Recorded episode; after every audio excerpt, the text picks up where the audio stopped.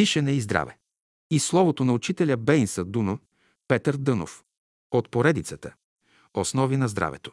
Книжката е съставена от тематично подбрани и подредени в логическа последователност извадки и словото на учителя Бейнса Дуно, Петър Дънов. Живял и работил в България.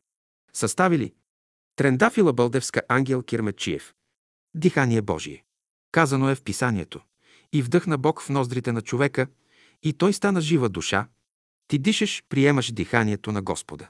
Той те е оживил. От неговото дихание всички хора дишат. При това този процес не е еднократен. Много пъти Бог внася своето дихание в човека. В който момент престане този процес, човек умира, т.е. животът в него се прекъсва. Диша и въздуха с любов и мисли, че Бог е в него. Един велик, разумен закон регулира дишането на земята и на всички живи същества, които живеят на нея. Въздухът. Въздухът е дихание на Бога. Най-важният елемент, с който трябва да се занимаваме при сегашните условия на живота, е въздухът. Без въздух няма живот. Какво нещо е въздухът? Условие. За какво? За горението, за поддържане на живота. Без въздух нито горението може да става, нито животът може да се поддържа. Без въздух животът не може да расте. Скритият живот във въздуха е връзка между Бога и човешката душа. Той е божественият живот, който възприемаш в себе си. Че наистина въздухът е необходим елемент за живота, се вижда от това, че човек без храна може да прекара 40 деня. Но без въздух никак не може. Даже най-напредналите адепти в Индия могат да прекарат без въздух най-много 20 минути. Повече от 20 минути те не могат да спират дишането си. Някои гениални хора могат да спират дишането си от 1 до 10 минути. Като живее на Земята, човек се нуждае от въздух, като храна за своя етерен двойник, за астралното си тяло. Въздухът е склад на божествени енергии. Животът е складирал там своите енергии. Въздухът е най-големият склад, в който животът е складирал енергиите си. Въздухът е добър носител на електричеството и магнетизма. Електричеството и магнетизмът ще влязат в нервната система и ще обновят целия организъм. Въздухът носи всичките Божии благословения. Сега вие трябва да се учите да се занимавате покрай другите неща и с въздуха, като с животворна, вътрешна сила. Вие възприемате въздуха, който носи скрита енергия в себе си. Той носи и топлина, и светлина. Силен човек е онзи, който диша правилно. Откъде иде силата на човека? От белия дроб. Въздухът носи силата. Силата в човека се влива чрез свещения въздух, който той диша. Като знаят това от своите посветени, индусите са създали цяла наука за дишането, сред методи и правила, с цел да се възстанови силата на човешкия организъм. Като възприема правилно въздуха, силата на човека е голяма. Ако силата му се увеличава, той се храни правилно с въздух. Ако не обичате въздуха, който дишате, нищо няма да ви даде, само ще влезе и ще излезе. Ако го обичате, ще остави нещо ценно във вас.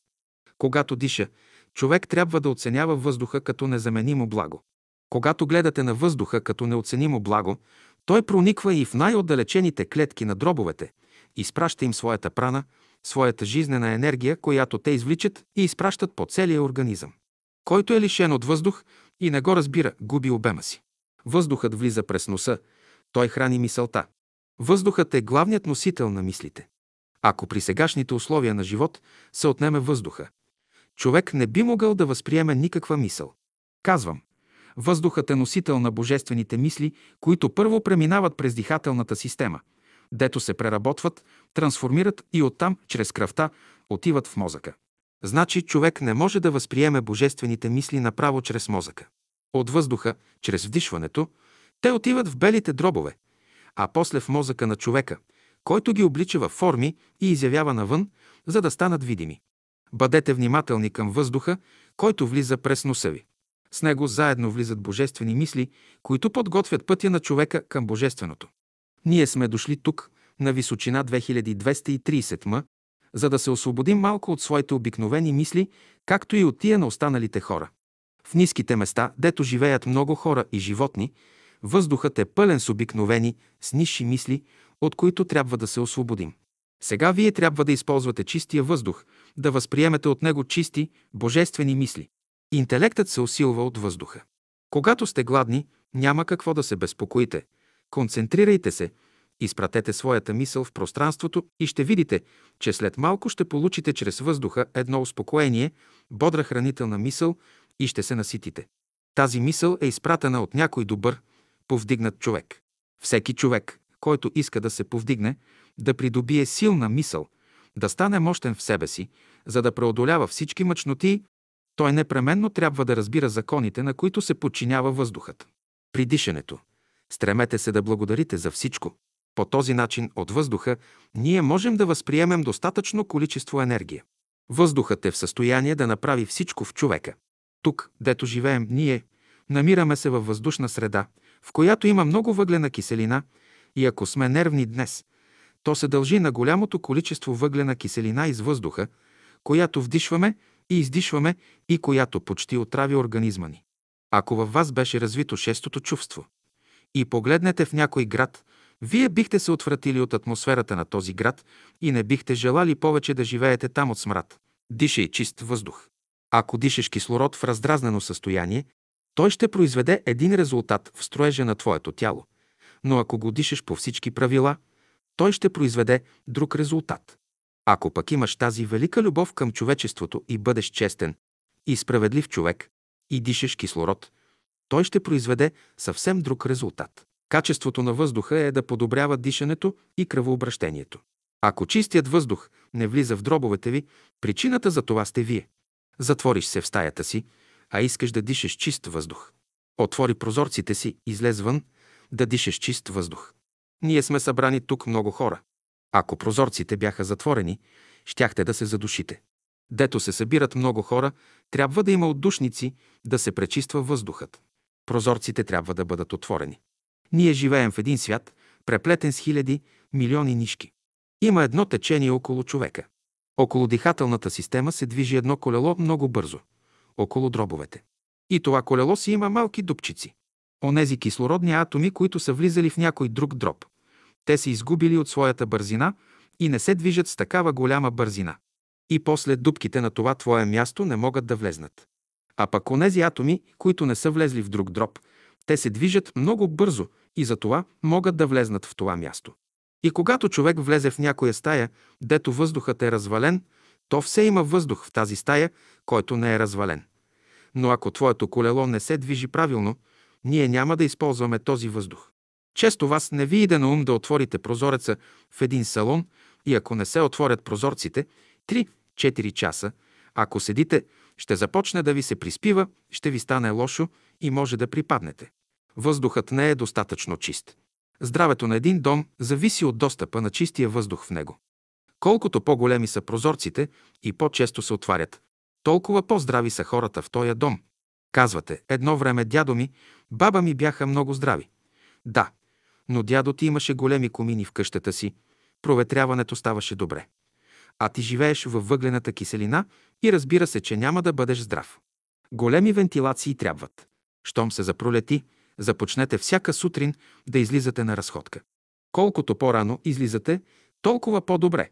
Излизайте на открито, на чист въздух, далеч от градския прах и димни посветете за дишане, за гимнастика поне един час. След това можете да започнете работата, която ви предстои за деня. Правите ли тия разходки, работите ви ще вървят по-добре, отколкото ако стоите в стаята си и работите. Използвайте всеки чист въздух. Какъв въздух е нужен на човека? Планински. Човек от въздух се нуждае много повече, отколкото от храна. Хората на Земята дишат въздух. Като отидат в онзи свят, ще дишат етер, по-рядка материя от въздуха. Праната. Въздухът съдържа особена енергия, наречена от индусите прана. Прана е силата, която носи живот в себе си. Други учени я наричат животворно електричество или животворен магнетизъм. Праната, солта, е силата в света, която изпълва пространството. Праната от въздуха прониква в белите дробове и помага за озонирането на кръвта даже и там, дето въздухът мъчно може да проникне. В така пречистената кръв се влагат елементите на живота. Когато човек не възприеме достатъчно прана от въздуха, той всякога се усеща слаб, измъчен, без живот и сили в себе си. Кой е виновен за това? Той сам.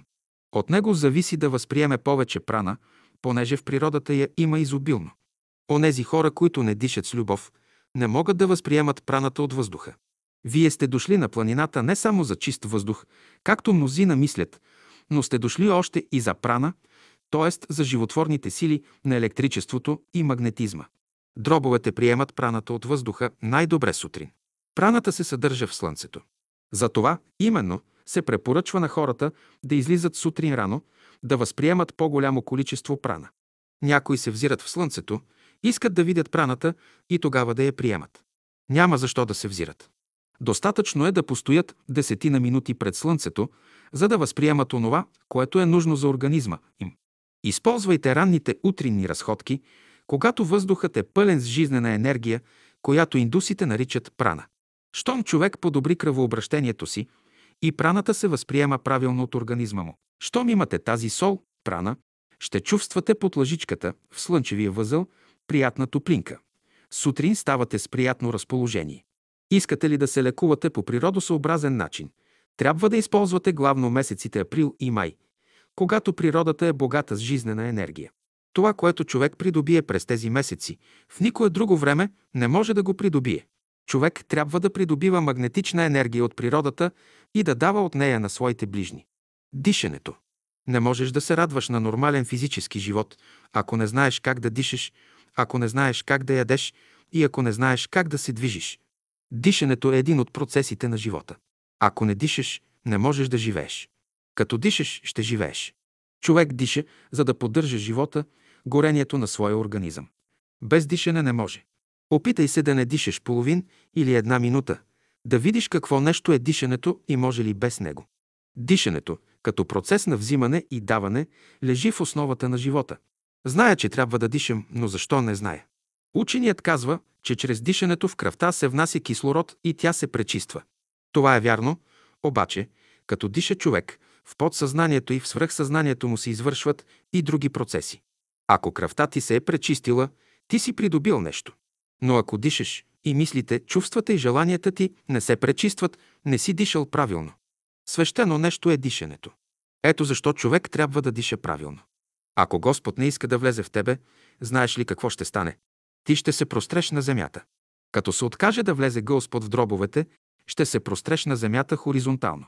До тогава, докато Господ влиза и излиза от тебе, ти дишаш, имаш възможност сладко да говориш, да работиш. Щом той престане да влиза и да излиза, ще се прекрати всичкият живот. Вдъхна Бог и човек започна да диша. Ние под думата дишане разбираме живота в нас, който постоянно в нас внася всички хубави мисли, които влизат да поддържат божествения живот. Всеки ден, като застанете на молитва, трябва да благодарите на Бога за въздуха, който влиза. Говоря ви за дишането, но вие не дишате. Някога умът ти се притеснява, мозъкът ти се стяга, не знаеш как да си помогнеш. Ще дишаш дълбоко. Чрез дишането вие можете да заставите мозъка си да мисли право, сърцето да чувства право и стомахът да работи нормално. Вие трябва да учите да се занимавате покрай другите неща и с въздуха, като с животворна, вътрешна сила. Доколкото съзнанието ви е будно и окото чисто, до толкова ще можете да се ползвате и от енергията на въздуха. Ползвате ли се правилно от него, вие ще бъдете и външно, и вътрешно силни, с добре устроен организъм, с хармонични мисли и чувства, с големи познания и с широк простор в живота. По този начин вие ще бъдете свързани с много същества, на които и вие ще помагате, и те ще ви помагат. Откъде иде силата на човека? От белия дроб.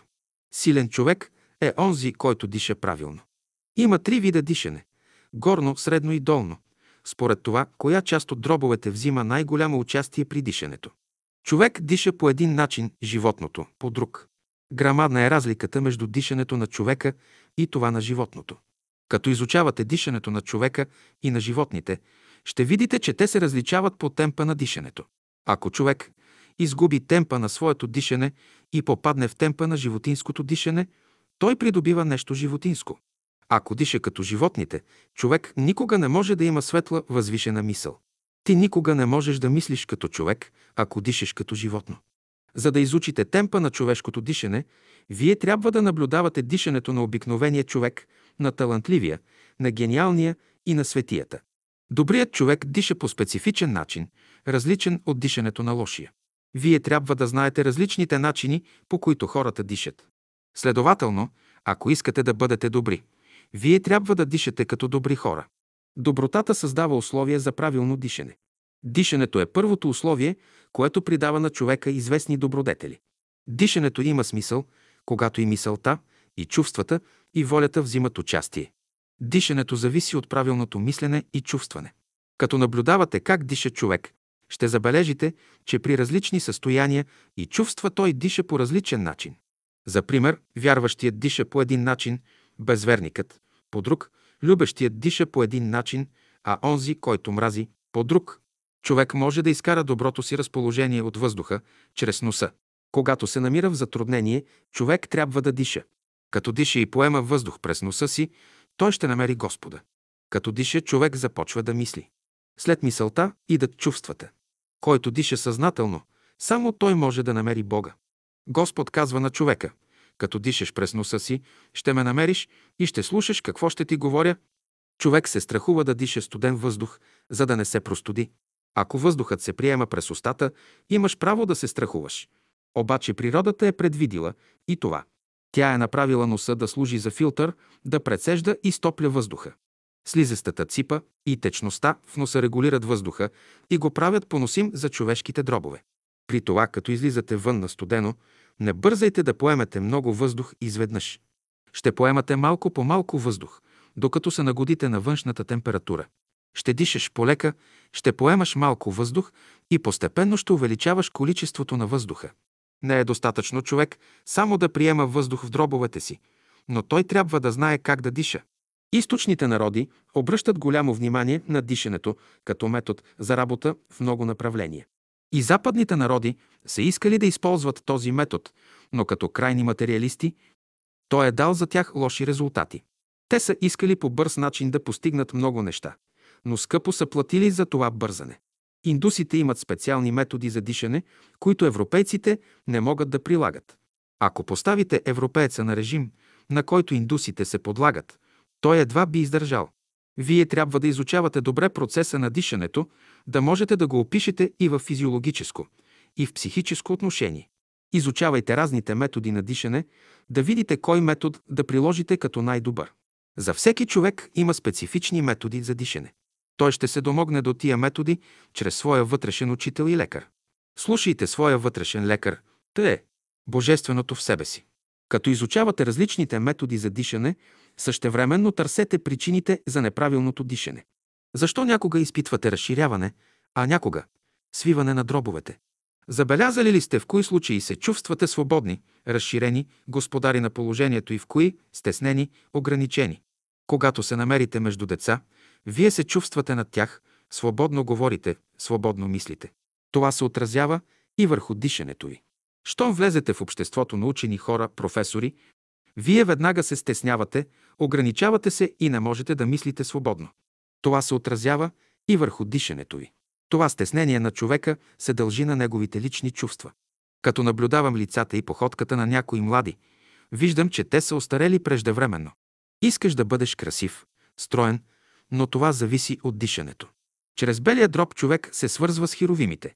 Ето защо като дишете, мислете за тези духове и за тяхната мъдрост. Значи мъдростта се придобива чрез дишането. Поеми дълбоко въздух, напълни дробовете си. Нищо повече не се изисква от тебе. Сутрин, като станеш, трябва да вдишваш, да задържаш въздуха, после да го издишваш, да благодариш. Като стане от сън, здравият човек веднага отваря прозореца на стаята си, да поеме чист въздух. Това значи съзерцание с дробовете. Той чувствува нужда от чист въздух. Като станете от сън, преди да започнете каквато и да е работа, направете няколко дълбоки вдишки. През носа Бог вдъхна в човека въздух и той прие божествения живот. Ето защо, когато се намери в затруднение, човек трябва да диша. Дишането помага за оформяне на човешкия характер. То е мярка за определяне степента на човешкото развитие. Органи на дишането. Всяка божествена енергия, която слиза отгоре, трябва да мине първо през дихателната система, а оттам да се качи в ума и после да слезе в сърцето. Дихателната система е най-мощното нещо в човека. Спрели се животът на тази система, с нея заедно спира и физическия живот. Белите дробове. Какво представя белият дроб в човека? Той е представител на един висш свят и служи за трансформиране на енергиите, които идат от центъра на Земята. Дробовете са трансформатори на енергия, която се образува от превръщането на въздуха. Белият дроб представлява сложна лаборатория, в която се кръстосват много енергии. Мисълта има отношение към белия дроб, а чувствата – към черния дроб. Затова именно казваме, че човек диша едновременно и с белия, и с черния дроб. Белият и черният дроб представят два трансформатора на енергии. Белият дроб е трансформатор на умствените енергии на човека. Затова отправя енергиите на мисълта към мозъка. Черният дроб е трансформатор на чувствените енергии, като ги отправя към симпатичната нерва система. Правилното действие на белия дроб определя мисълта на човека. В белите дробове има повече от 600 милиона клетки, затворени в малки стайчки, в малки лаборатории. Когато въздухът влиза в белия дроб, всяка от тия клетки за кратък момент изпълнява двойна служба – физиологическа и психическа. Сложна е работата на тези работници, които имат крайната задача да пречистят кръвта. Крайната цел на дишането, като психически процес, е пречистване на мисълта. Колко сложен процес е дишането. Достатъчно е да си представите тия 600 милиона работници, които ден и нощ работят безкорисно, за да разберете какъв велик процес се извършва във вашия организъм. Всяка вдишка и издишка е резултат на работата, на усилията на милиони работници. Дробовете представят сито, чрез което се пречистват умственият и сърдечен живот на човека. През това сито минават само ония мисли и желания, които не са минали през ситото на друг човек. Затова е казано, че човек трябва всеки момент да се обновява. Това значи, човек трябва всеки момент да приема нови мисли и чувства, нови желания, да поддържа дейността на ситото. Ако в ситото ви влязат чужди, т.е. нечисти мисли и желания, не трябва да се плашите. Опасно е, ако ситото престане да се върти, защото в него ще се натрупа кал, която пречи на правилното кръвообращение. Докато ситото се движи, никаква опасност няма. Чувствата и желанията на човека се отразяват върху дробовете. Ако чувствата и желанията на човека са чисти, дробовете му ще бъдат в пълна изправност. Никакви смущения, никаква задуха, никаква туберкулоза няма да го плашат. Всяко отрицателно чувство, завист, подозрение се отразява върху дробовете на човека. Изопачените мисли и чувства произвеждат отслабване на дробовете. Те накърняват имунитета на дробовете, които лесно се поддават на туберкулозните бацили. Дробовете са здрави, докато имат имунитет. Затова се препоръчва на човека да се храни със светли мисли и благородни чувства. Щом мислите ви са прави, те ще чистят сърцето от отровните и вредни чувства. Ако белият дроб се подпуши, човек се задушава и престава да мисли. Хора с слаби гърди трябва да живеят на високи места, над 2000 м височина, дето въздухът е чист и лек. При тези условия става силна реакция в организма им. Там електрическите течения са по-силни, отколкото в ниските места. Те раздвижват кръвта на организма. Онези хора, у които дихателната система е слабо развита, за засилването и могат да употребят следния метод. Слабо разтриване коста за ушите, за да се усили животът. Това място е свързано с издръжливостта на организма. Там има един център, наречен любов към живота. Когато дробовете се напълнят с чист въздух, стомахът работи добре. Когато стомашната и дихателната система са в изправност и мозъчната система е в изправност. Да преустроиш дробовете си, това значи да изправиш отношенията си към духовния свят. На прост език казано, да подобриш състоянието на дихателната система, т.е. на своята мисъл. Духовният свят принадлежи на ангелите. Значи, трябва да изправим отношенията си към тях. Чрез мисълта си човек може да разшири дробовете си, колкото иска. Когато човек люби, дробовете му се разширяват, когато мрази, дробовете му се свиват. Дръжте хармония в чувствата си и вие ще урегулирате вашата дихателна система. Дръжте дробовете си в изправност, за да пеете добре. Носът. Има връзка между широчината на носа и дихателната система у човека. Колкото е по-добре развита дихателната система и кръвообращението у някой човек, толкова и ноздрите у него са поздрави. Носът и ноздрите имат задоволителна широчина. Колкото е по-слабо развита дихателната система у някой човек, той е по-сприхав, по-нервен, вследствие на което носът и ноздрите му са по-тесни. Това се обяснява последния начин. Когато дробовете са добре развити, човек поема повече въздух, който като минава през носа, постепенно го разширява. Когато дробовете са слаби, човек поема по-малко въздух, вследствие на което носът остава по-тесен. Забелязвате ли, че носът ви постепенно изтънява? Започнете да дишате дълбоко и пълно. У здравия човек широчината на носа при ноздрите трябва да бъде 3 см. Мине ли носът тази мярка, това е лош признак. Намали ли се широчината на носа по-малко от 3 см и това е лош признак. Забелязано е, че колкото по-дълбоко диша човек и повече време задържа въздуха в дробовете си, толкова носът му е по-широк. Сплеснатият нос показва, че дишането и кръвообращението на човека са слаби. Колкото по-отворени са ноздрите, толкова по-дълбоко и пълно е дишането. Когато здравето на човека се колебае, носът му постепенно се стеснява. Ноздрите му прилепват, свиват се. За такъв човек се казва, че скоро поп ще му пее. Пазете носа си да не се простудява, да не се запушват ноздрите. Човек трябва да вдишва и издишва въздуха през носа, а не през устата. Бог вдъхна живот през ноздрите, а не през устата. Като диша през носа, човек мисли право. Като мисли право, той е здрав. Дяволът е научил човека да диша през устата. Ноктите.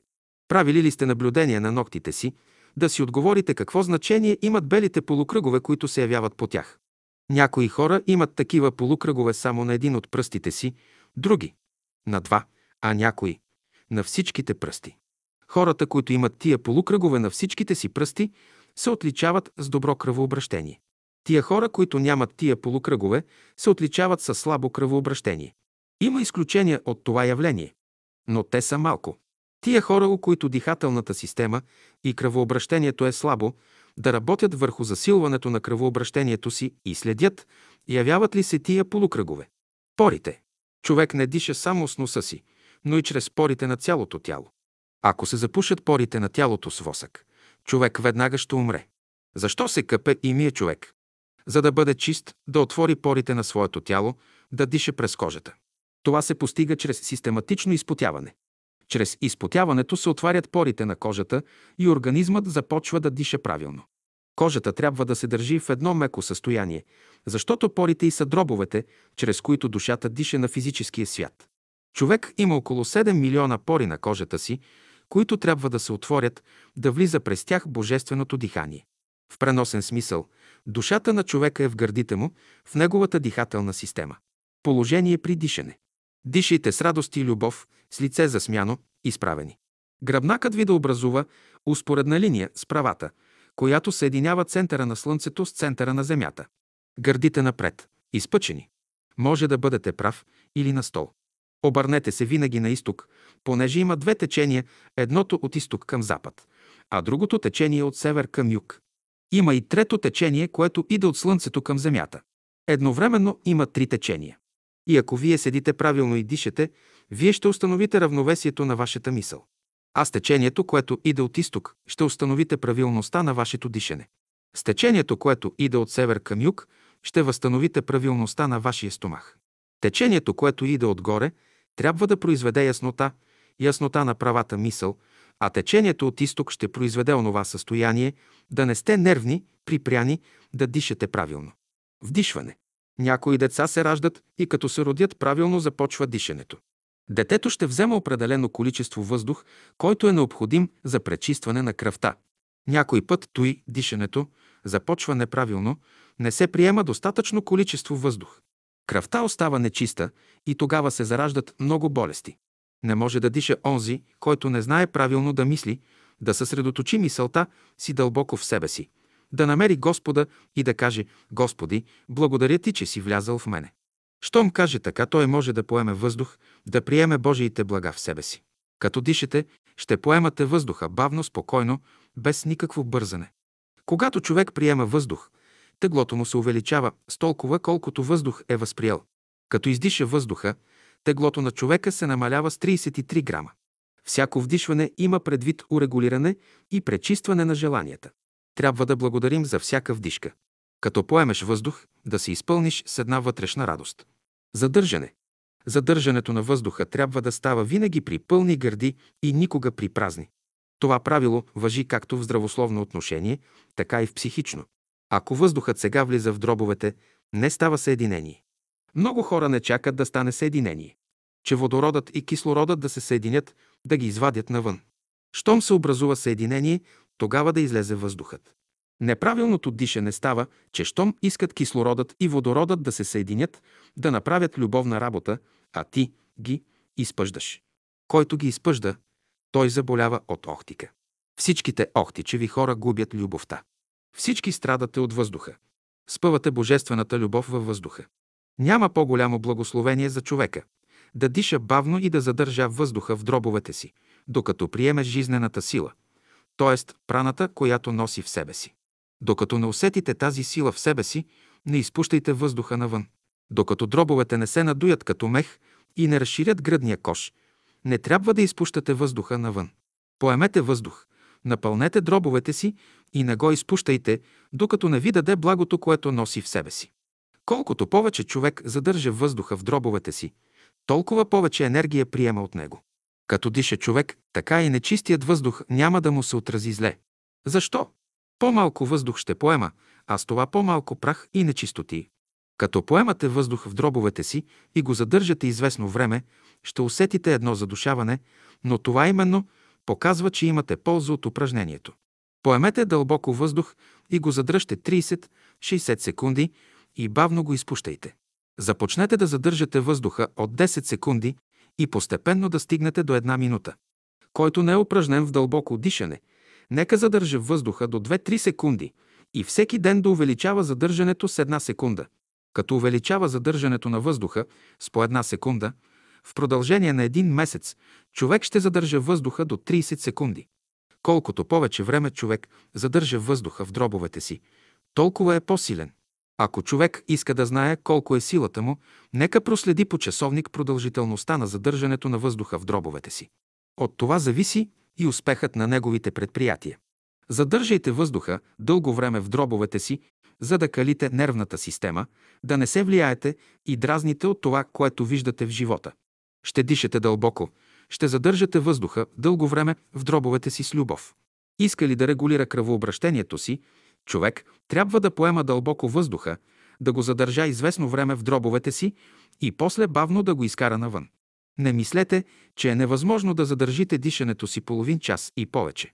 Това е невъзможно да стане изведнъж, но е възможно постепенно.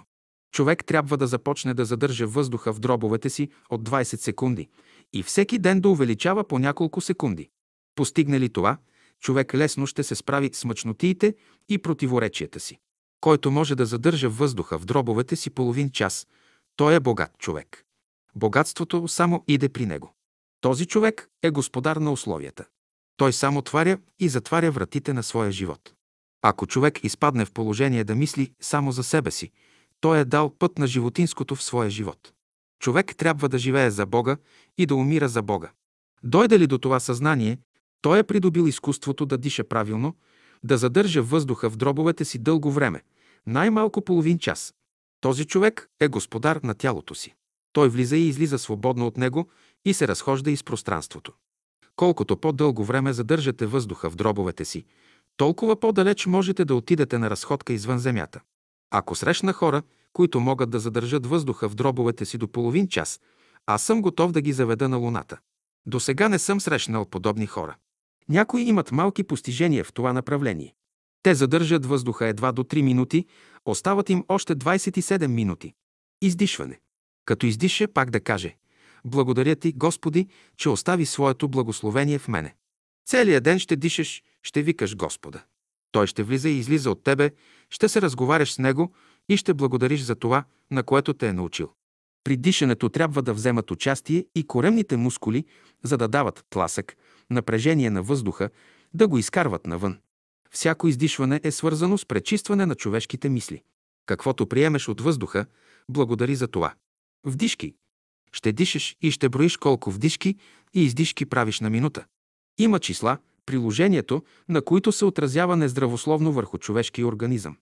За пример числата 20, 22, 23, 24 и 25 се отразяват болезнено върху човека. Тъй, щото, ако човек прави упражнения за дишане и диша по толкова пъти на ден, колкото са дадените по-горе числа, организмът му ще се разстрои.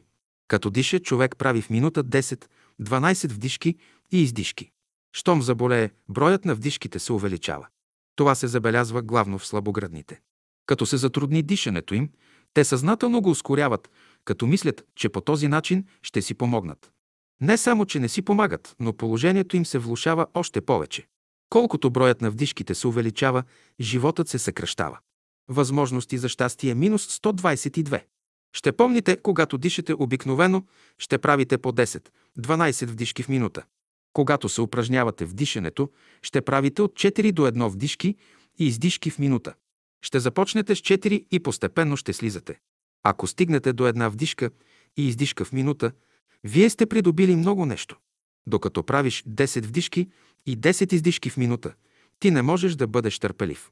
За търпеливия човек е нормално да прави 3 вдишки и 3 издишки на минута.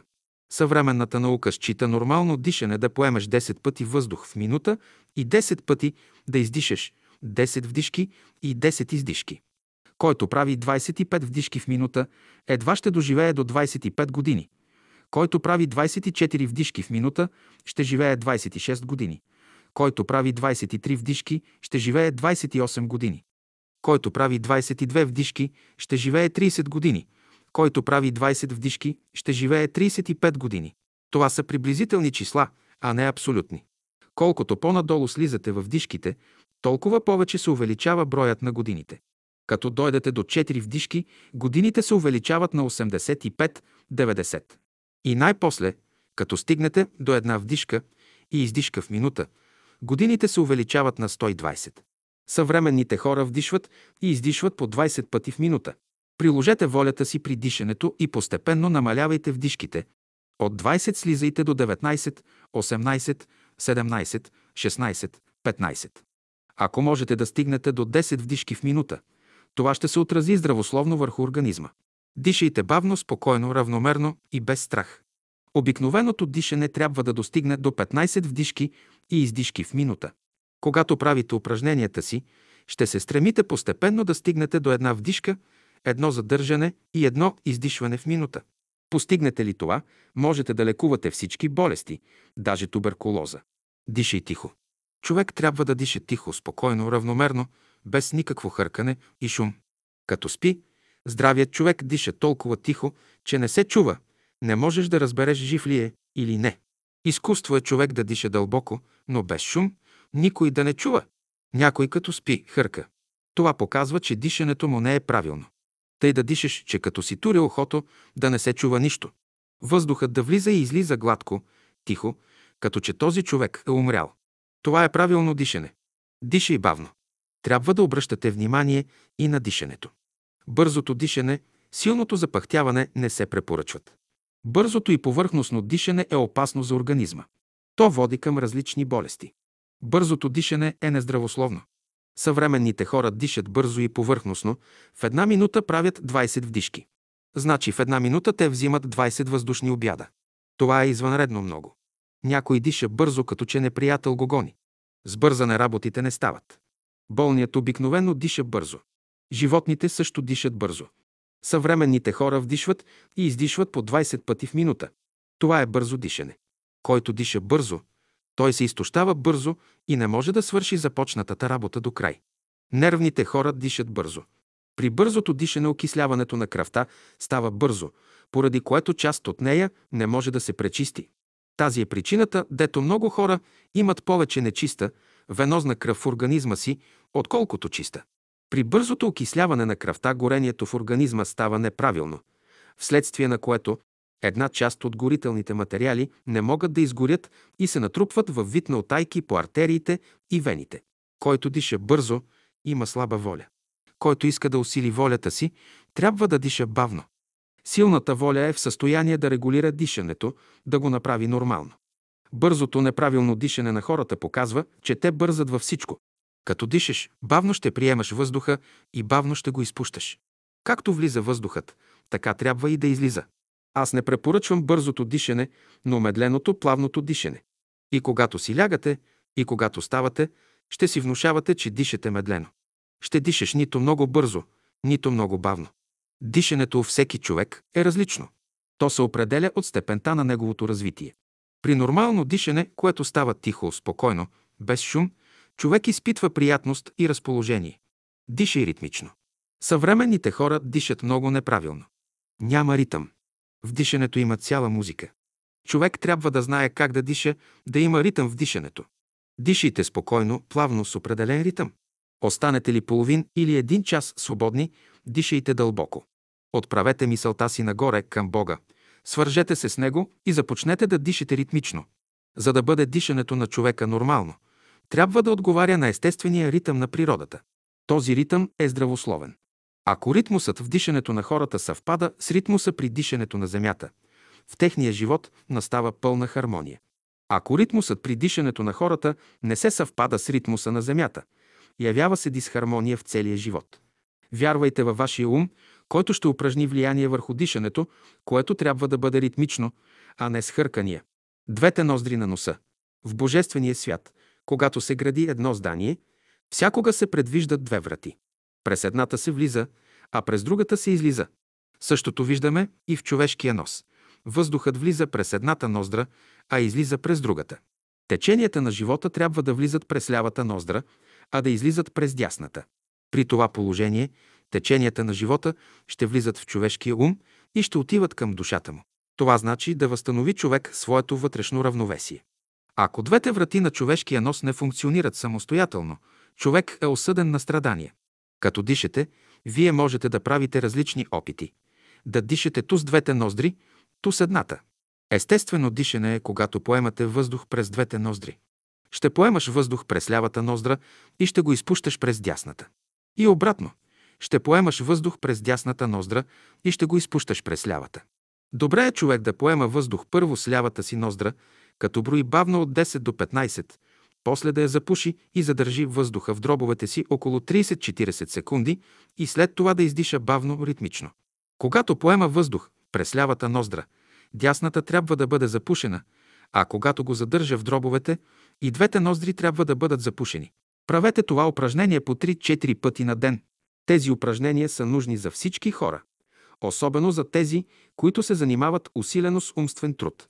Те са необходими и за здрави, и за болни. Законът за приливите и отливите има приложение в живота. Някой път, например, вие казвате «Затъпял е умът ми нещо». Не работи никак не, това не показва, че умът ви е затъпял, но в това време имаш прилив в сърцето, а в ума – отлив, вследствие на което изпитвате известна празнина. Друг път казвате «Аз съм интелигентен човек, мога да работя добре с ума си, но сърцето ми е слабо развито», казвам. Това е защото имаш прилив в ума, а в сърцето – отлив. Затова именно в този случай не си толкова чувствителен. Приливът на единия свят образува отлив към другия и отливът на единия свят образува прилив към другия. Тия течения постоянно се редуват. Когато в ума има прилив, в сърцето има отлив. Когато пък в ума има отлив, в сърцето има прилив. Според науката за дълбокото дишане, в човешкия организъм се забелязват две течения. Ако едно от двете течения вземе надмощие в организма, тогава става известно нарушаване в дишането. В такъв случай дишането вече не е пълно, нито е правилно. Има една прана, която се освоява през лявата ноздра и друга, която се освоява през дясната. През лявата се приема магнетичното течение, което има връзка с слънчевия възъл и се нарича слънчево течение. А през дясната ноздра се приема електричното течение, което има връзка с главния мозък и се нарича лунно течение. Първото има връзка с сърцето, а второто с ума. Когато искаме да развием повече сърцето, то приемаме през лявата ноздра и изпущаме през дясната. А когато искаме да развием повече ума, приемаме въздуха през дясната и изпущаме през лявата. Това правим, за да установим равновесие между ума и сърцето, а също между електричеството и магнетизма. И когато сменяме дишането, ту през лявата, ту през дясната ноздра, уравновесяваме двете течения. Сутрин и преди обяд ще поемате въздух през лявата ноздра, а ще го изпущате през дясната. Вечер ще поемате въздух през дясната ноздра, а ще го издишате през лявата. Ще правите упражнението по 21 пъти на ден. Сутрин, преди обяд и вечер по 7 пъти. Като правите упражнението правилно, ще изпитате особено приятно чувство, приятно разположение на духа си. Дълбоко дишане. Дишайте дълбоко, като се стремите да дишате плавно и ритмично. Когато дишате дълбоко, първоначално ще почувствате някакво препятствие, но като постоянствате, вие ще се освободите от него и ще придобиете свобода в дишането. Ако диша дълбоко, човек ще живее повече време на земята.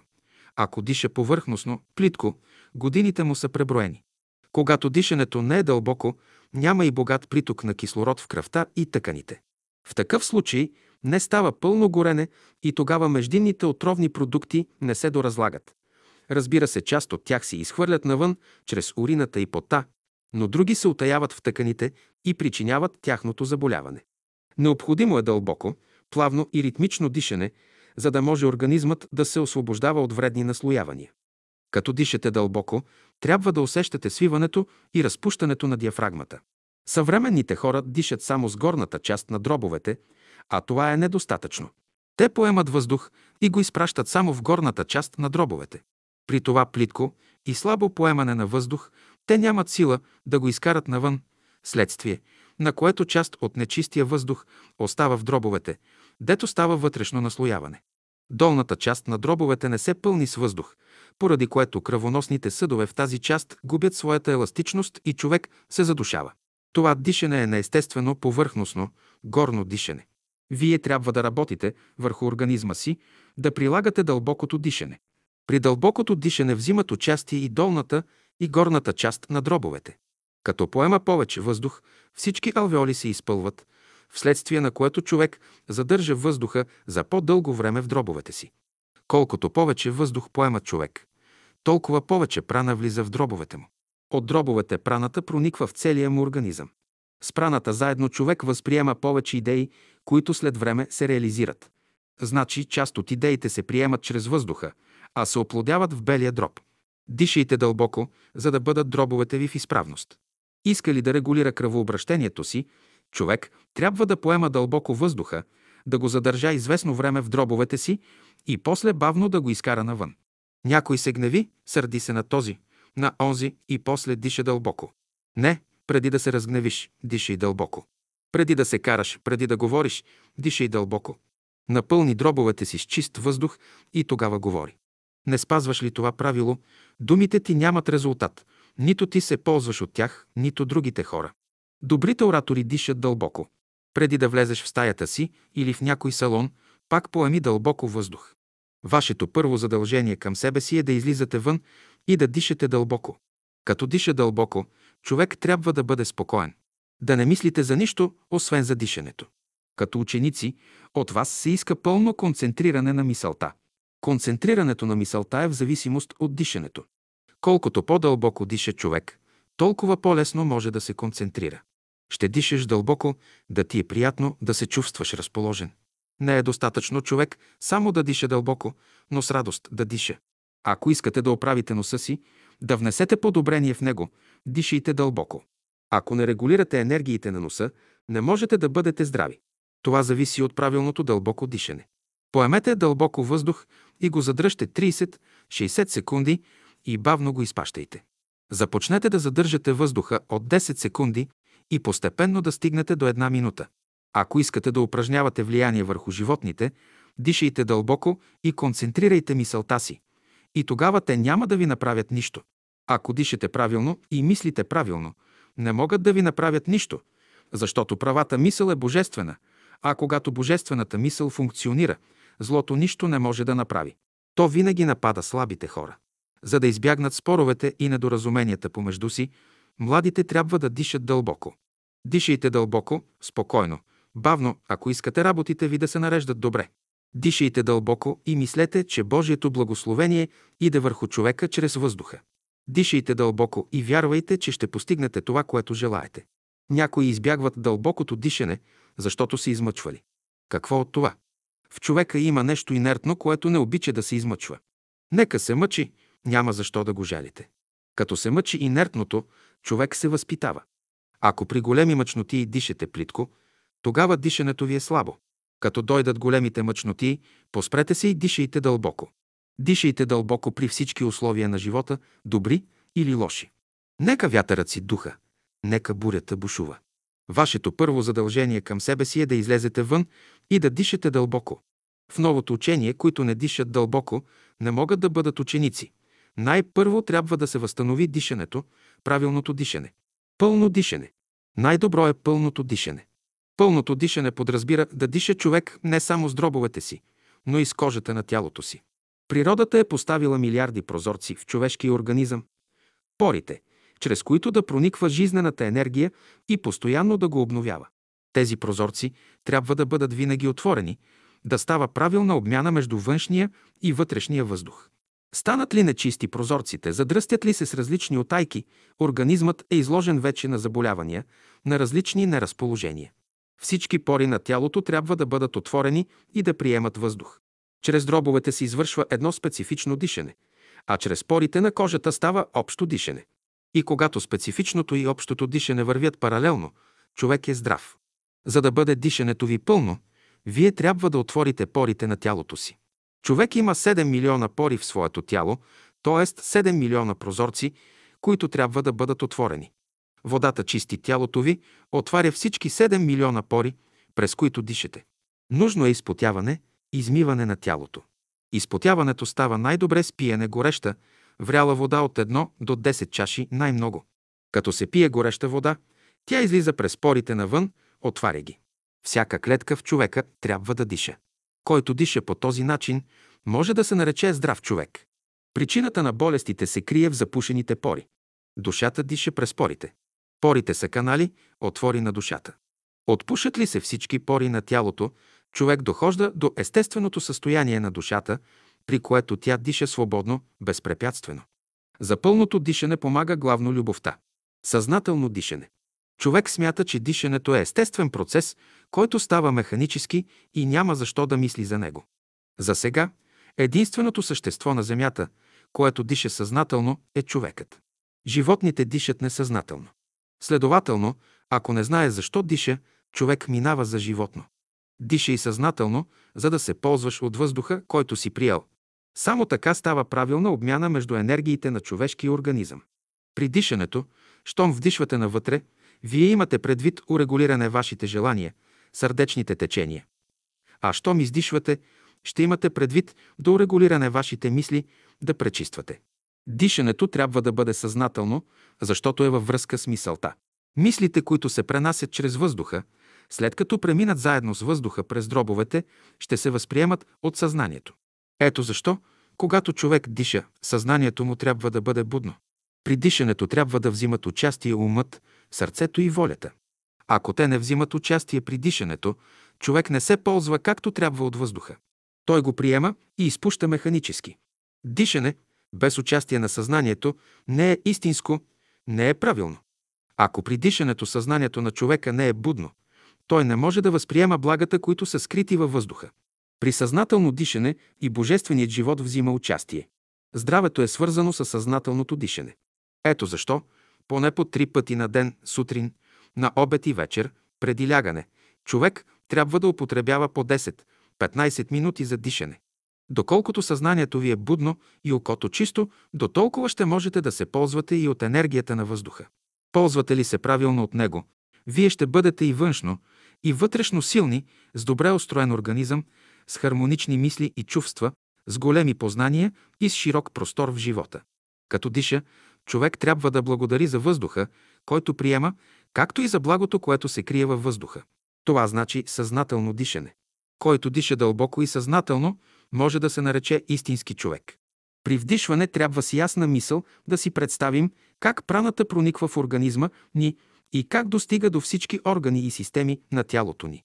При задържане на въздуха необходима е представата, че вече приета прана се освоява от клетките и внася в тях сила, здраве, живот и обновява.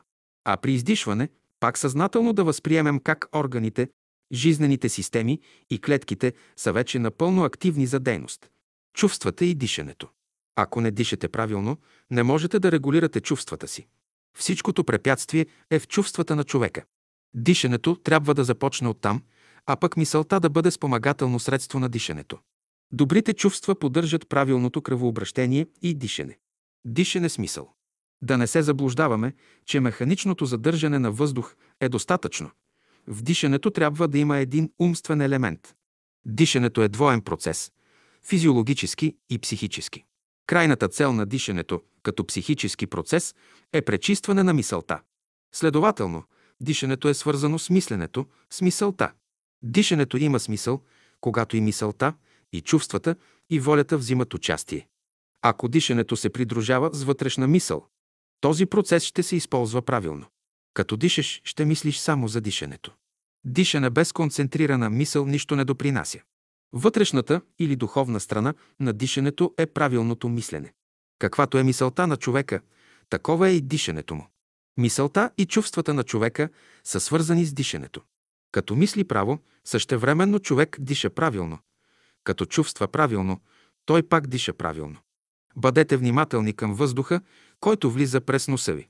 С него заедно влизат божествените мисли, които подготвят пътя на човека към божественото. Поемете ли въздух в дробовете си, благодарете на Бога, че Той го е създал, за да познавате Неговите мисли.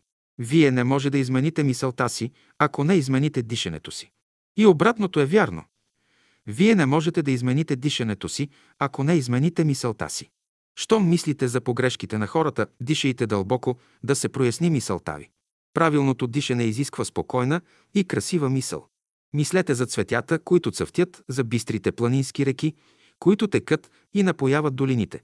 В красотата е хармонията на живота. Пет минути ще дишаш, но ще мислиш само за божествени, за възвишени неща. Няма да се смущаваш от обикновени работи. Правете опити при всяка вдишка да мислите за светлината, за да можете по този начин да се свържете с нейните енергии. Тези енергии се намират във въздуха, отдето трябва да ги извлечете. Като мислите за благоуханието, ще извлечете от въздуха друг род енергии. Като мислите за сладостта, ще извлечете трети род енергия. Когато дишате, не мислете за нищо друго, освен за въздуха, който приемате. Знайте, че Бог е във въздуха и трябва да се държите пред Него с всичкото уважение и почитание. Когато дишате, дръжте в ума си добрите, здравите и разумните хора. Не мислете за лошите, болните и неразумните хора. Ако мислите за тях, те ще противодействат на дишането ви. Дишането е свързано с ума, а умът – с духа. Ако човек свърже дишането с стремежите на своя ум, ще има добри резултати. Формули при дишане. Не може да диша този, който не знае правилно да мисли, да съсредоточи мисълта си дълбоко в себе си, да намери Господа и да каже «Господи, благодаря Ти, че си влязал в мен». Като издиша, пак да благодари «Благодаря Ти, Господи, че остави своето благословение в мен». Или при вдишване да се прослави името Божие в мен. При задържане да се въдвори Царството Божие и Неговата правда в мен. При издишване да бъде Божията воля. Или при вдишване благодаря Ти, Господи, за божествения живот, който си вложил във въздуха и който приемам заедно с въздуха. При задържане. Този божествен живот прониква в цялото ми тяло и внася навсякъде сила, живот и здраве. При издишване. Този божествен живот го проявявам навън чрез моята дейност. При вдишване, задържане и издишване може да изговаряте мислено. Много ти благодаря, Господи, за благата, които си ми дал. Дишане с молитва. Молитва, която не е придружена с бавно, спокойно и ритмично дишане и мислене, не се приема. Като се молиш, ще концентрираш мисълта си само към даден предмет и ще поемаш въздух дълбоко и бавно. При всяко вдишване, задържане и издишване на въздуха ще мислиш само за онова, което те интересува. Ако те боли стомах, ще мислиш за стомаха си. Ако те боли глава, за главата си. Правили ли сте опит, като дишате дълбоко, да четете мислено някоя молитва? Ако не сте правили такъв опит, започнете да дишате и да четете мислено Отче наш или добрата молитва. Дишайте, задържайте и изпущайте въздуха спокойно, бавно, за да можете в едно упражнение да прочетете цялата молитва. Като правите упражненията с мислено четене на молитвата, ще усетите приятна топлина в областта на слънчевия възел и на онзи свят не го приемат за ученик, ако не диша правилно. Като отиде на онзи свят, веднага ще го спрат пред райската врата и ще го накарат да прочете добрата молитва с вдишване, задържане и издишване на въздуха. Ако не може да я прочете плавно, с дълбоко дишане, няма да го пуснат в рая. Дишане с любов. Правилното дишане зависи от любовта. Като поемеш въздух, да го обикнеш, да го задържиш повече. Най-малко 4-5 вдишки да направиш. Дишай въздуха с любов и мисли, че Бог е в него. Любов се иска от хората, за да използват правилно науката за дишането. Без любов не може да се диша. Първото условие е любовта да участва при дишането.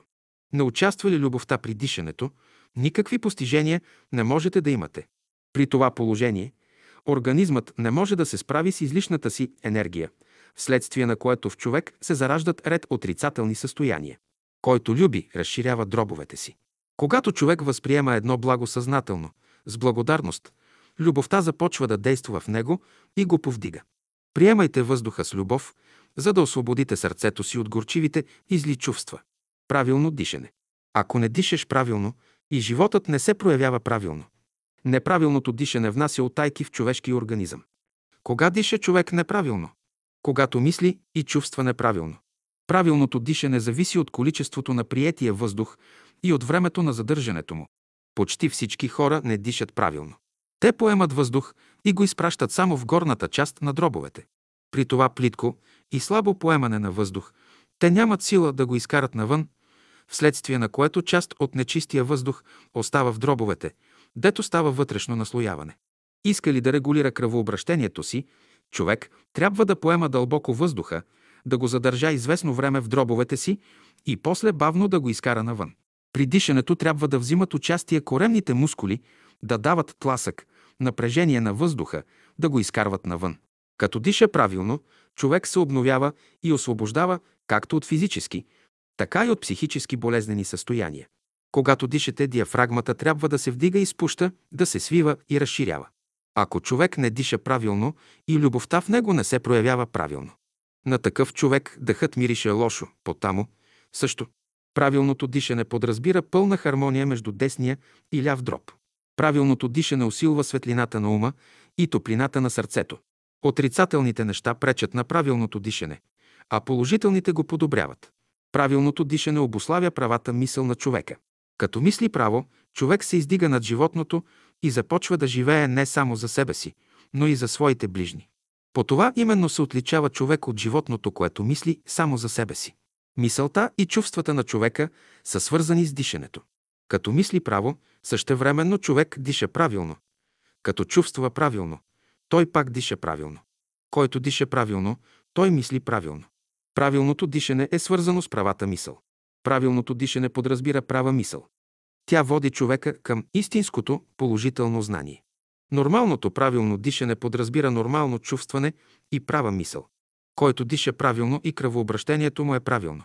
Той е здрав. Добрите хора дишат правилно. Също така мислят, чувстват и постъпват правилно. Мнозина се гневят, нервират се, мислят криво. Защо? Не дишат правилно. Неправилното дишане е причина за много болести. Главоболие, стомах, сърце, гърди и така нататък. Кракът те боли, защото не дишаш правилно. Гръбначният стълб те боли, защото не дишаш правилно. Изобщо всички болести се дължат на неправилно дишане. Като не дишат правилно, те постоянно се карат. Разгневите ли се малко, цялата хармония в организма се нарушава, а с това заедно и дишането не става правилно. Отрицателните неща пречат на правилното дишане, а положителните го подобряват. Който диша правилно, той постепенно хармонизира своя живот и се обновява. Не диша ли човек правилно, няма ли ритмичен пулс, никаква хармония не може да придобие. Придобие ли известна хармония, никакви външни условия, никакви влияния не могат да го изкарат от релсите на неговото равновесие. Който диша правилно, той може да измени състоянието на своята храносмилателна и дихателна система и да бъде господар на низшите сили в себе си. Правилното дишане изисква спокойна и красива мисъл.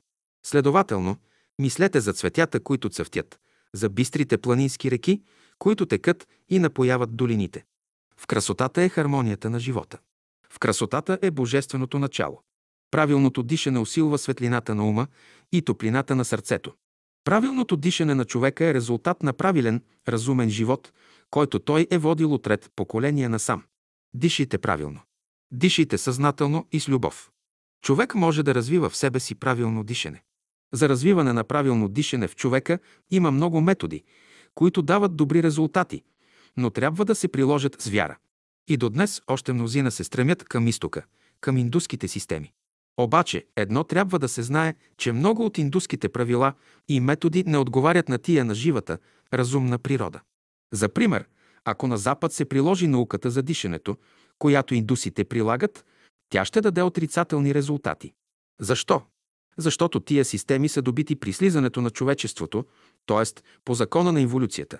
А понеже бялата раса започва своето развитие по закона на еволюцията, т.е. по пътя на възкачването, тия системи трябва да се видоизменят.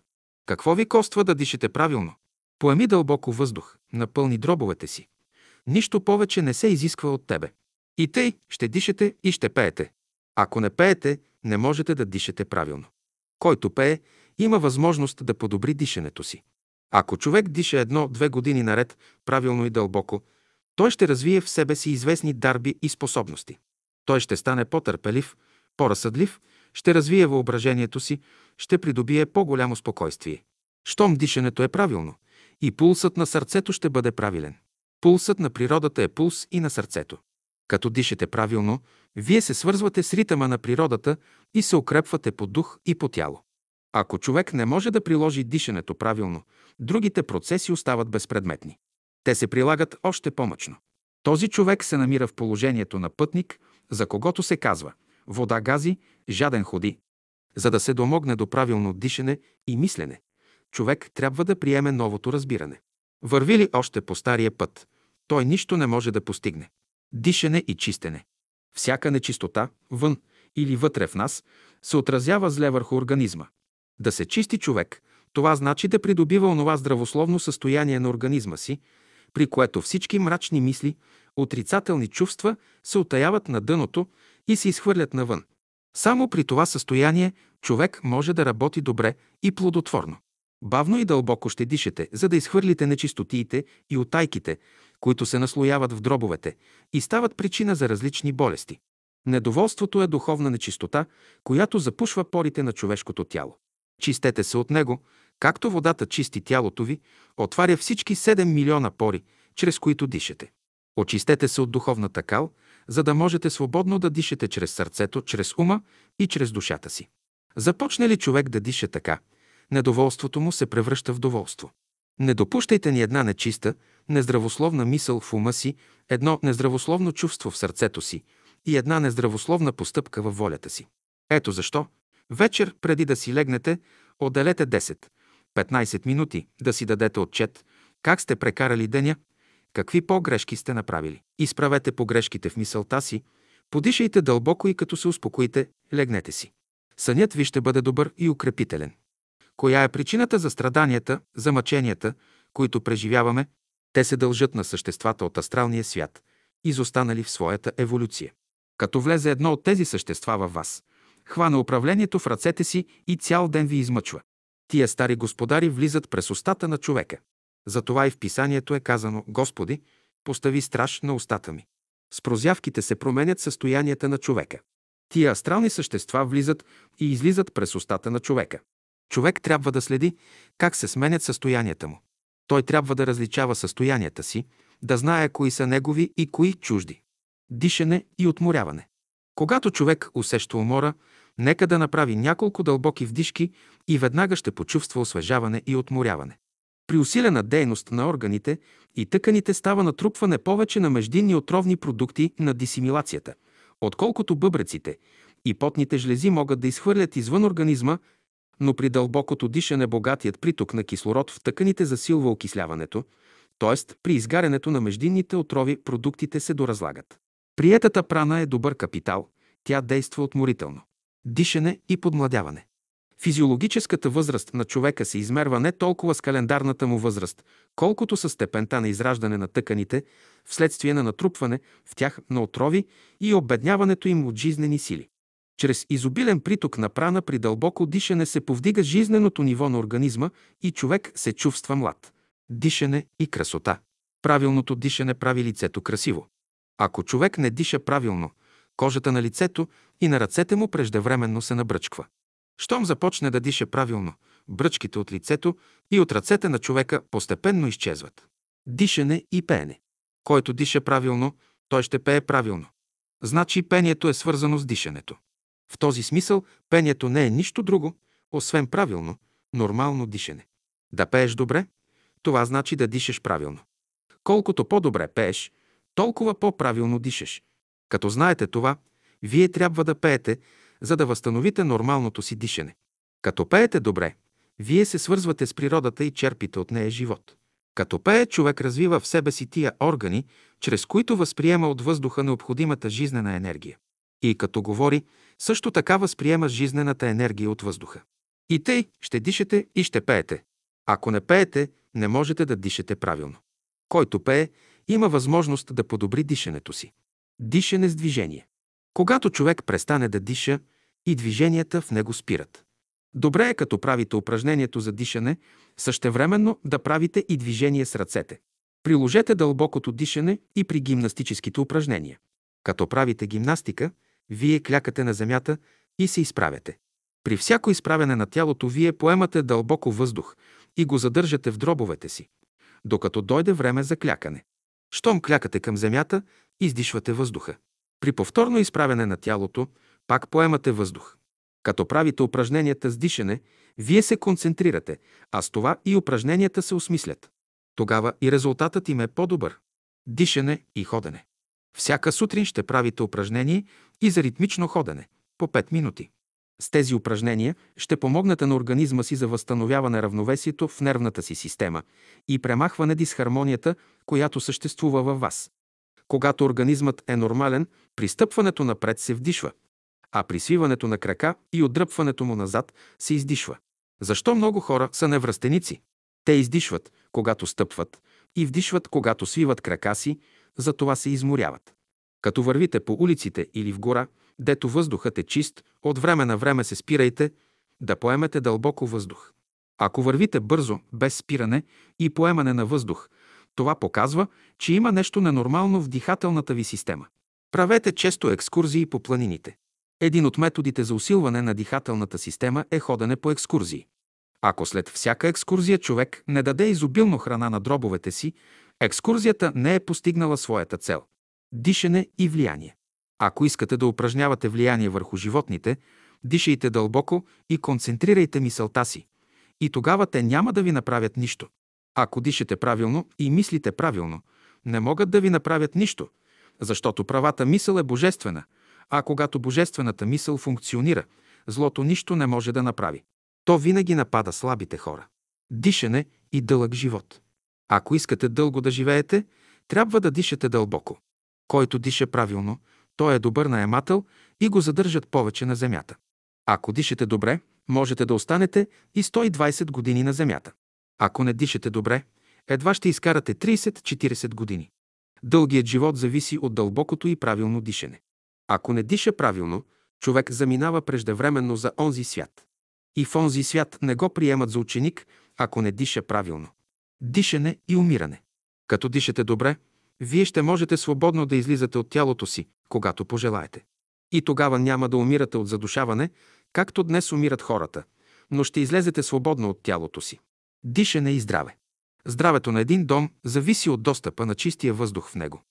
Колкото по-големи са прозорците и по-често се отварят, толкова по-здрави са хората в този дом. По дишането на човека познават здрав ли е той или не. Който няма правилно отношение към въздуха, той не може да бъде здрав. Здравето на човека зависи от дълбокото и правилното дишане. Ще бъдеш здрав, ако дишаш правилно. За да бъде здрав, човек всеки ден по три пъти, сутрин, на обяд и вечер, преди ядене, по 10-15 минути да отделя за съзнателно дишане, да благодари на Бога за въздуха. Когато дишате, трябва да правите някои малки движения. Когато дишате, ще държите в ума си най-добрите хора здравето зависи от правилното дишане. Вие трябва да пазите здравето си и да го поддържате.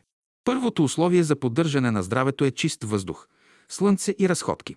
Използвайте ранните утринни разходки, когато въздухът е пълен с жизнена енергия. Вярно е, че всеки човек диша, но неправилно. Всички болести, всички неразположения се дължат на неправилното дишане. Човек трябва да диша съзнателно. При дишането трябва да взимат участие умът, сърцето и волята. Всички болести се дължат на неправилно дишане. Да се научите да дишате правилно. Причината на болестите се крие в запушените пори. В която област на организма става подпушването, там се явява болестта. Дишане и лекуване. Някой се оплаква, че е болен. Много естествено. Щом не диша дълбоко, ще боледува. Дишането – това е закон, за да оправиш мисловия си свят, за да оправиш мислите си. И ако в дишането ти има нещо неестествено, ако не дишаш свободно, ако не ти е приятно дишането, то има нещо, което препятства на твоите мисли. При механическите процеси всякога става външно нарастване, натрупване и увеличаване. Когато дишането не става правилно, в организма се наслояват полуорганически вещества, утайки, които са причина на всички болести. Благодарение на тия утайки, на тия полуорганически вещества, кръвта на човека не може добре да се пречиства и става причина за развиване на много микроби. Като ученици, вие трябва да се лекувате с дълбокото дишане. Причината на болестите се крие в неправилното хранене, в неправилното дишане или в кривата мисъл. Съвременните хора минават различни болезнени състояния. Една от съществените причини за това е неправилното дишане. Правете опити сами да се лекувате чрез дишане. Дишането – това е закон, за да оправиш мисловия си свят, за да оправиш мислите си. Ако в дишането ти има нещо неестествено, ако не дишаш свободно, ако не ти е приятно дишането, то има нещо, което препятства на твоите мисли. Ако белият дроб се подпуши, човек се задушава и престава да мисли. Ако черният дроб се подпуши, в човека се зараждат много отрицателни чувства, които тровят кръвта. Чрез дишането ще регулирате сърцето си. Щом се подпуши храносмилателната система на човека, едновременно с това се подпушва и дихателната система. Дишането става по-бързо или по-бавно, неравномерно, а понякога съвсем спира. Над пъпа се намира слънчевият възъл, симпатичната нервна система. Чрез дишането тя се урегулира. Щом тя се урегулира, подобрява се стомахът. Ако имате неразположение, дишайте дълбоко. Каквато и болка да имаш, с дишане можеш да я лекуваш. Всички болести и неразположения се лекуват с дълбоко и съзнателно дишане. Ако те боли крак, дишай за крака си и благодари на Бога, че те е посетил. Докато болката ти не мине, не преставай да дишаш дълбоко и да викаш Господа. Ако може да задържа въздуха до 30 секунди, човек ще се справи с много от своите неразположения и болести. Главоболие, гръдна болест, стомах, парализа. Всичко това изчезва.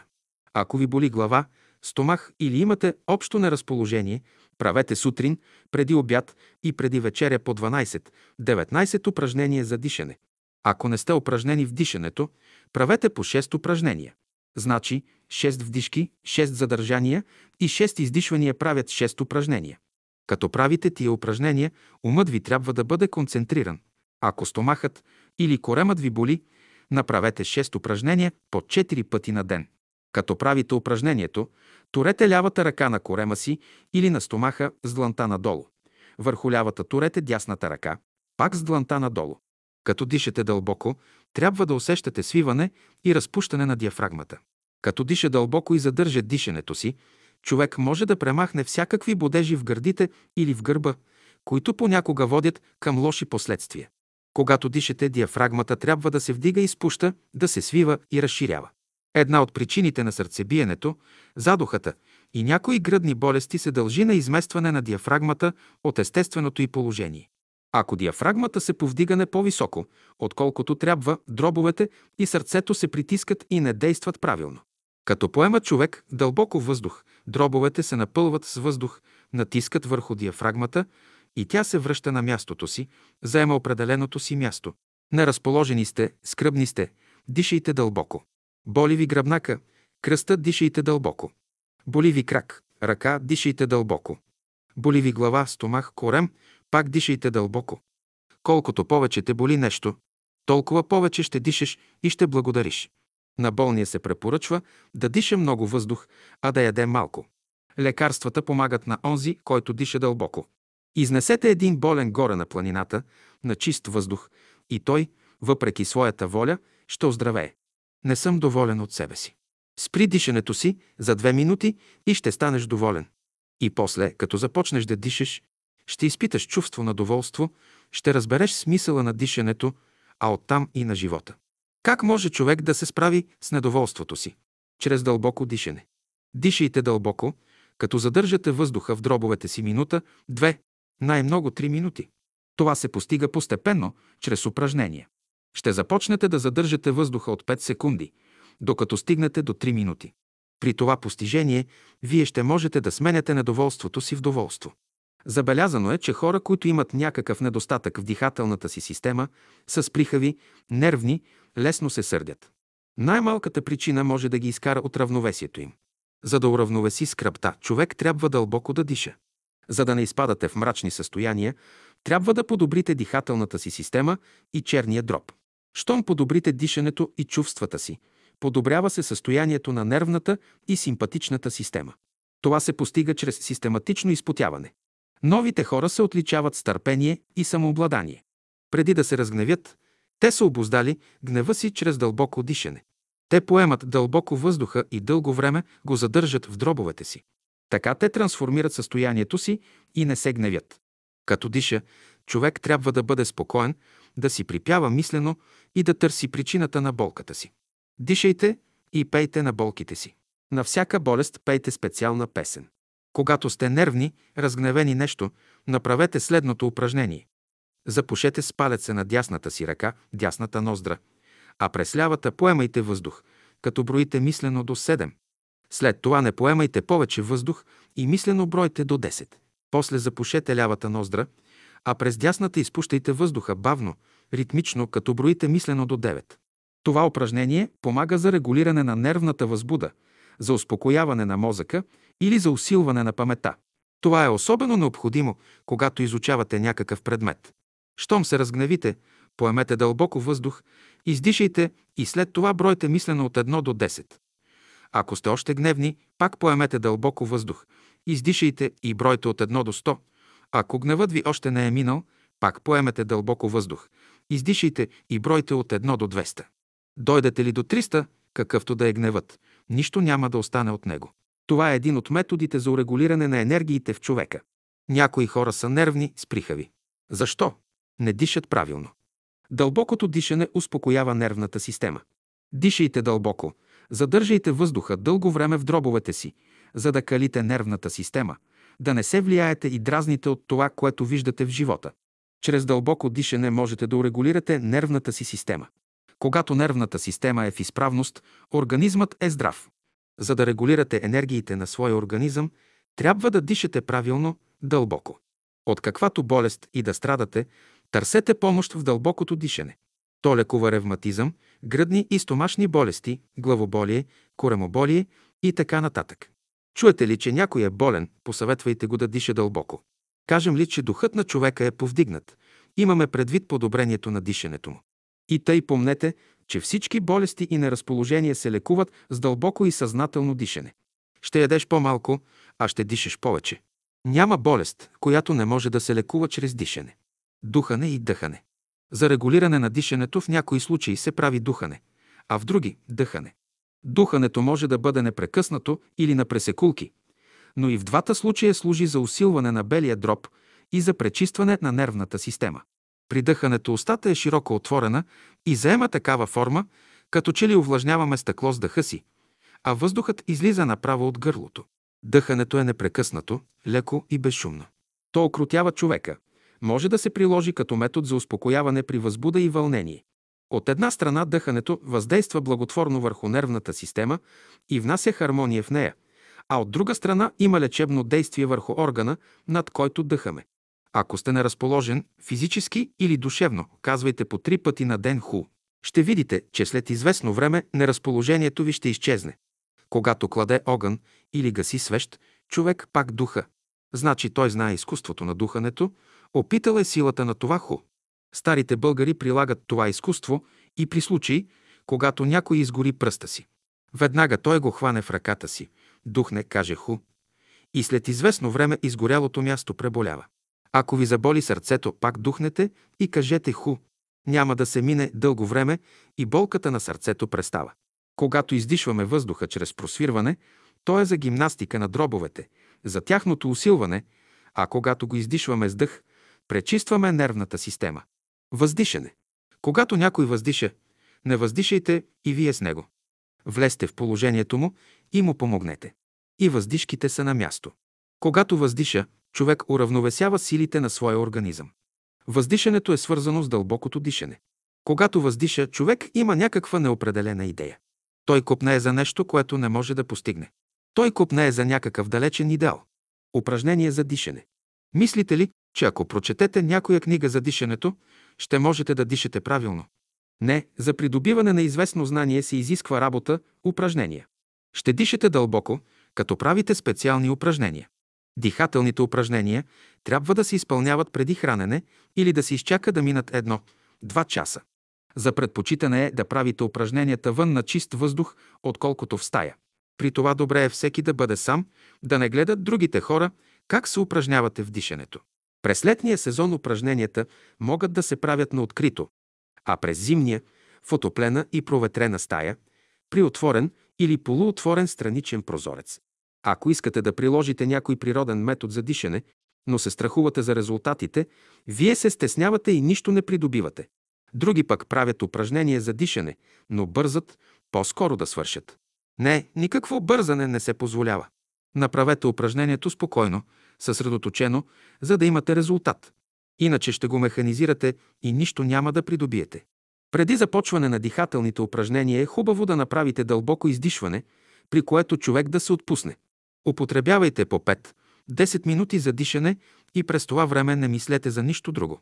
Дихателно упражнение, което има за цел да увеличи способността да се задържа в въздух.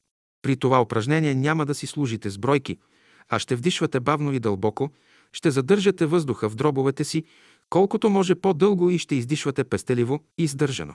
Времето на задържане постепенно ще увеличавате.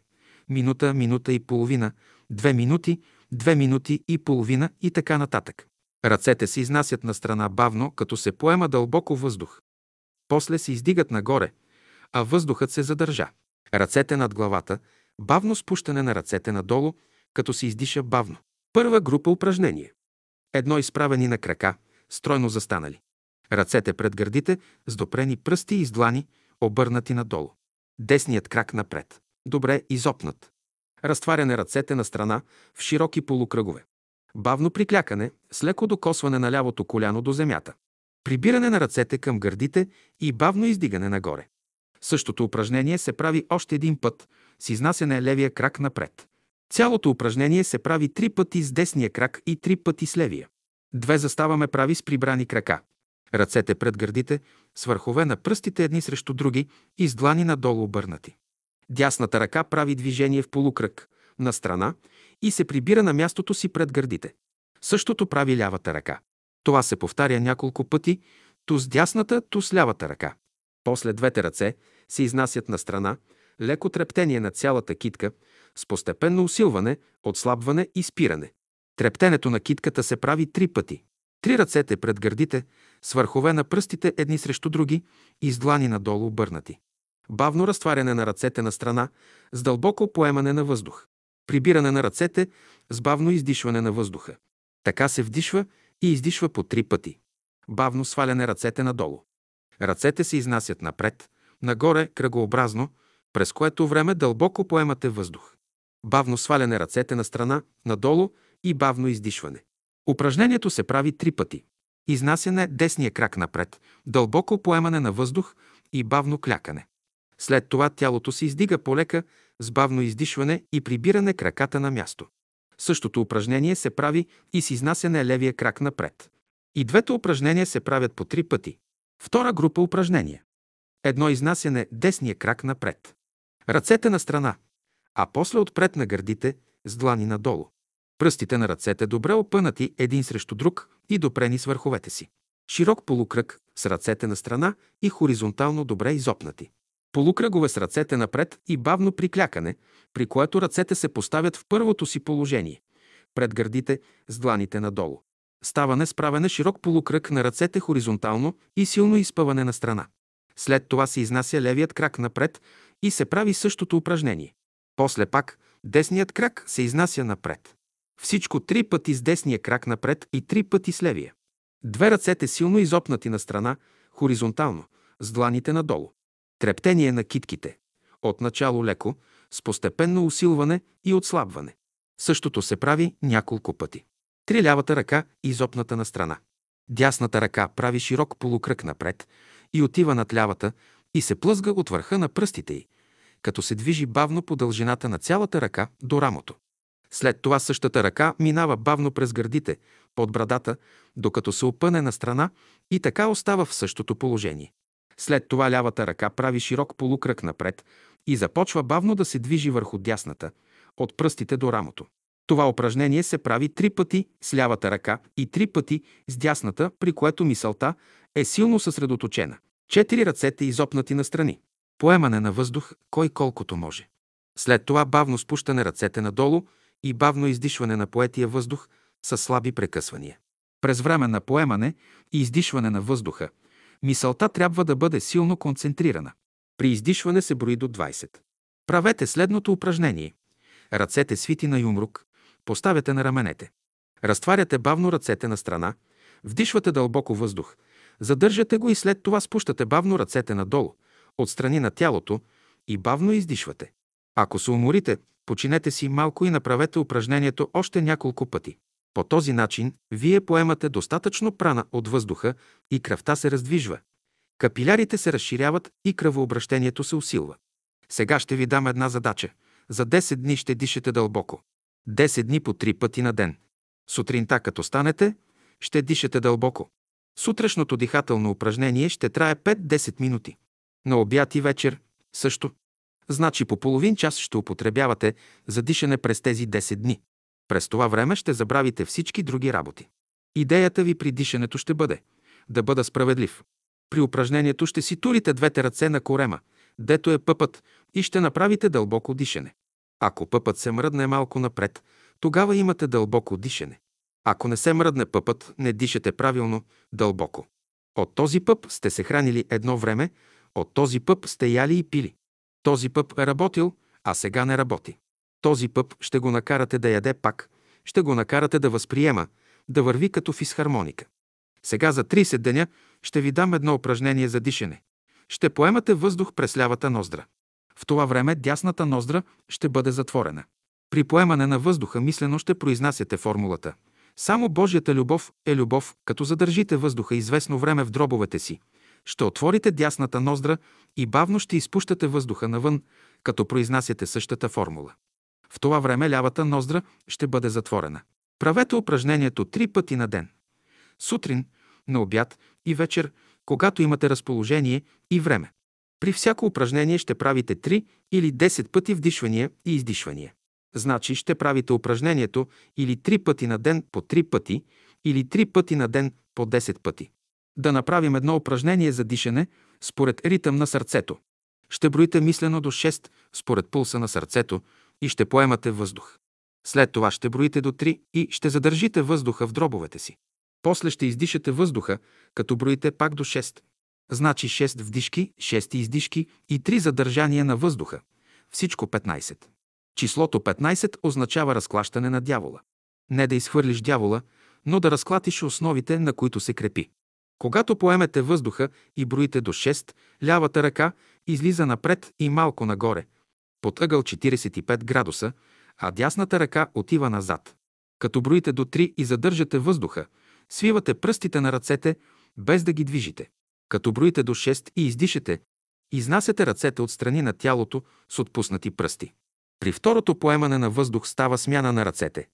Дясната ръка излиза напред и малко нагоре, а лявата назад. Като броите, тялото не трябва да се движи, само ръцете се движат. Свиването на пръстите при задържане на въздуха показва, че си взел нещо, задържаш го в себе си, за да го използваш. При издишане отваряш ръцете си на страна. Даваш това, което си получил.